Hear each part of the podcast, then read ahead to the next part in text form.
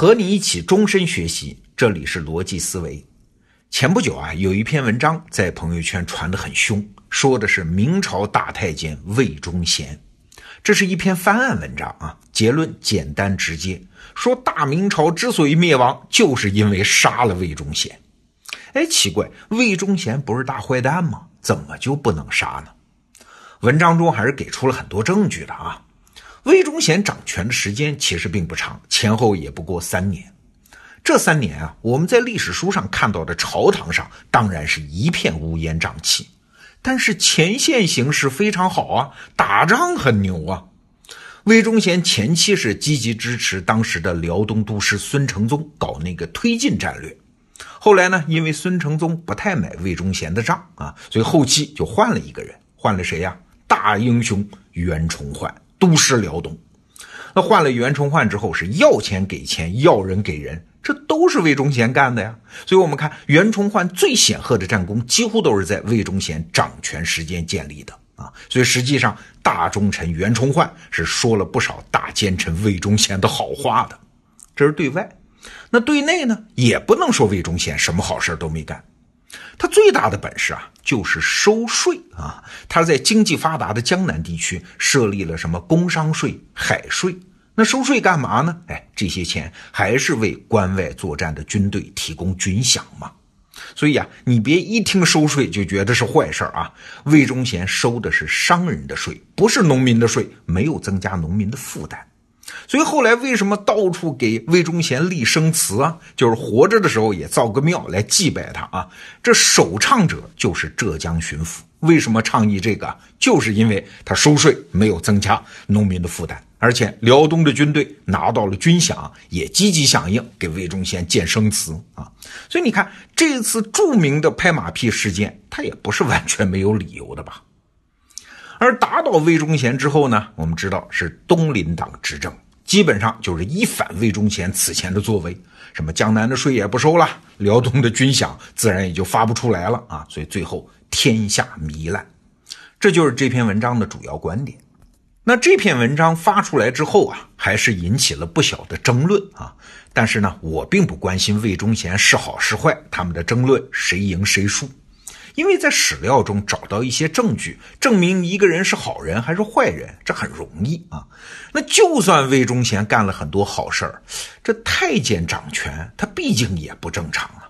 所以我关心的是，在官僚体系运转的过程中，为什么太监经常能够取得权力呢？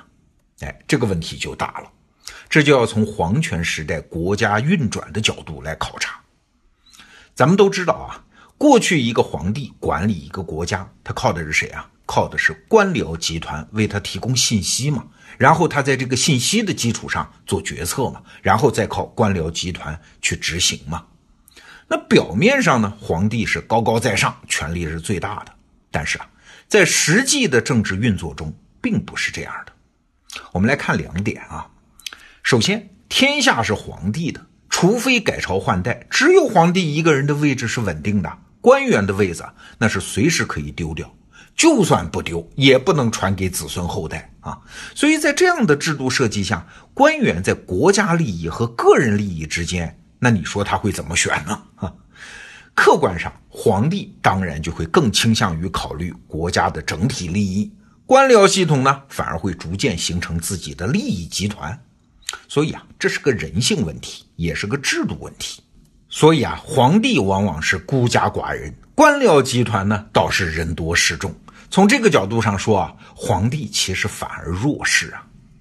我们再来看一点啊，如果皇帝做的所有决策的信息都来自于官僚系统，实际上他就没啥权利啊。你想，这些官员集团在向皇帝汇报信息的时候，是已经按照自己的利益需求把这些信息加工过的。皇帝在这个基础上做决策，就不会和官僚集团的利益偏离太多吗？如果皇帝的政策不符合官僚集团的利益，那也好办，雷声大雨点小，敷衍一下，不让政策真正落地嘛。官僚集团的日子就该怎么过还是怎么过啊？我们举个例子，比如官僚集团拿来一份下级官员的任命名单，一长串，说这些人都好啊，我们都考察过了，您批准吧。那皇帝除了批准，他还能怎么办呢？难道皇帝一个个再去考察一遍？精力上做不到吗？所以啊，权力这个东西，它不是掌握在有决策权的人的手里的，在实际的政治运作中啊，它实际上是掌握在有信息权的人的手里的。来举个例子，就像你开车啊，虽然方向盘在你手里，你有决策权吧？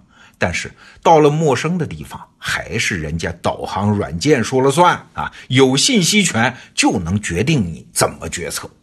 所以啊，皇帝为了制衡官僚集团，通常就要干一件事儿，就是在朝廷里面搞制衡吗？搞党争吗？拉一派打一派吗？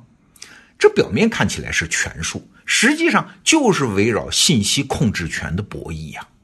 有了两派官僚，那信息就不容易被垄断喽。两派官僚相互攻击，打小报告，这就是皇帝信息权的来源。但是啊，这一招并不根本解决问题，因为官僚之间会串通啊，党争也容易搞得不可收拾啊。像唐代末年的牛李党争，那皇帝也是干瞪眼没办法。所以啊，皇帝必须开拓别的信息渠道。那能用的人，官僚集团当中没人可选了，他只能在正常的政府体系之外找啊。那找来找去还有谁呀？只有太监嘛？所以过去我们看太监干政这件事儿，总是简单的认为这是因为太监太坏，皇帝昏庸。但是设身处地的想啊，假如你穿越回古代当皇帝，你不用太监，你还能怎么办呢？咱们看崇祯在杀了魏忠贤之后发生的事儿，就特别能理解刚才我们说的这一点。你看。魏忠贤死了之后，崇祯皇帝把各地的镇守太监都撤了回来啊，就是监督大臣的太监都撤了，权力交还给大臣。那结果怎么样呢？没有了太监的监督啊，那个内阁大学士乾隆熙马上和袁崇焕秘密协商，把毛文龙就给杀了。毛文龙当时非常重要啊，这在当时是件大事儿。我们过去节目讲过。不管怎么样，作为皇帝的崇祯竟然毫不知情。你看，信息权被剥夺了。袁崇焕甚至在前线和皇太极的使者搞起和平谈判啊，皇帝还是一点都不知道。到了大明朝快灭亡的时候，还发生了这么一件事儿：官僚集团的首领就是首辅周延儒，号称我要带兵出城去打清军。他带了部队就在通州，哎，就在皇帝的眼皮子底下，天天是吃吃喝喝，一仗不打，天天还报告大捷。皇帝崇祯听着还挺高兴啊！你看多荒唐啊！那为什么会这样呢？因为明朝发展到崇祯时代，整个官僚体系烂透了呀，皇帝的信息渠道已经被彻底堵塞了。所以你是崇祯，你怎么办？军事上不断失败，财政上入不敷出，官僚体系无人可用，所以最后崇祯皇帝没办法嘛，又开始启用太监啊！当然大臣们很反对了。当时啊，崇祯叹口气说：“苟群臣担心为国，朕何事乎内臣呐？”意思就是你们这帮大臣如果全心全意为国家做事儿，我何必要用太监呢？哎，崇祯这句话说的那是相当的心酸啊。那就在李自成即将攻破北京城的前几天，还发生了这么一段对话。崇祯的那个手下的太监叫曹化淳啊，说了一句话，说。忠贤若在，时势必不至此。魏忠贤要是还在的话，天下大事哪里会搞到这个地步嘞？那崇祯听了这话之后，心中是追悔莫及呀！啊，据史料记载，还秘密派人收葬了魏忠贤的尸骨，专门派人祭奠了一下。其实啊，我这并不是说魏忠贤就是什么好人啊，有什么雄才大略。一个不识字儿的人来治国，能雄才大略到哪儿去啊？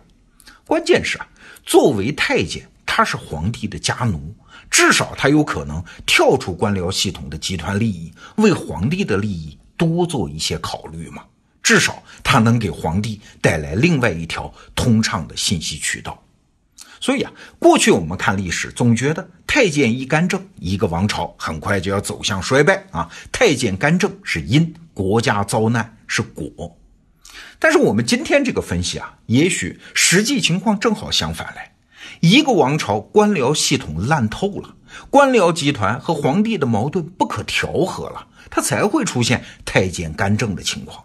实际上，皇帝是通过太监延续了皇权体系的运转。所以啊，太监干政不是正常的官僚系统运转失灵的原因，而是它的结果呀。好，这个话题我们就先聊到这儿，明天见。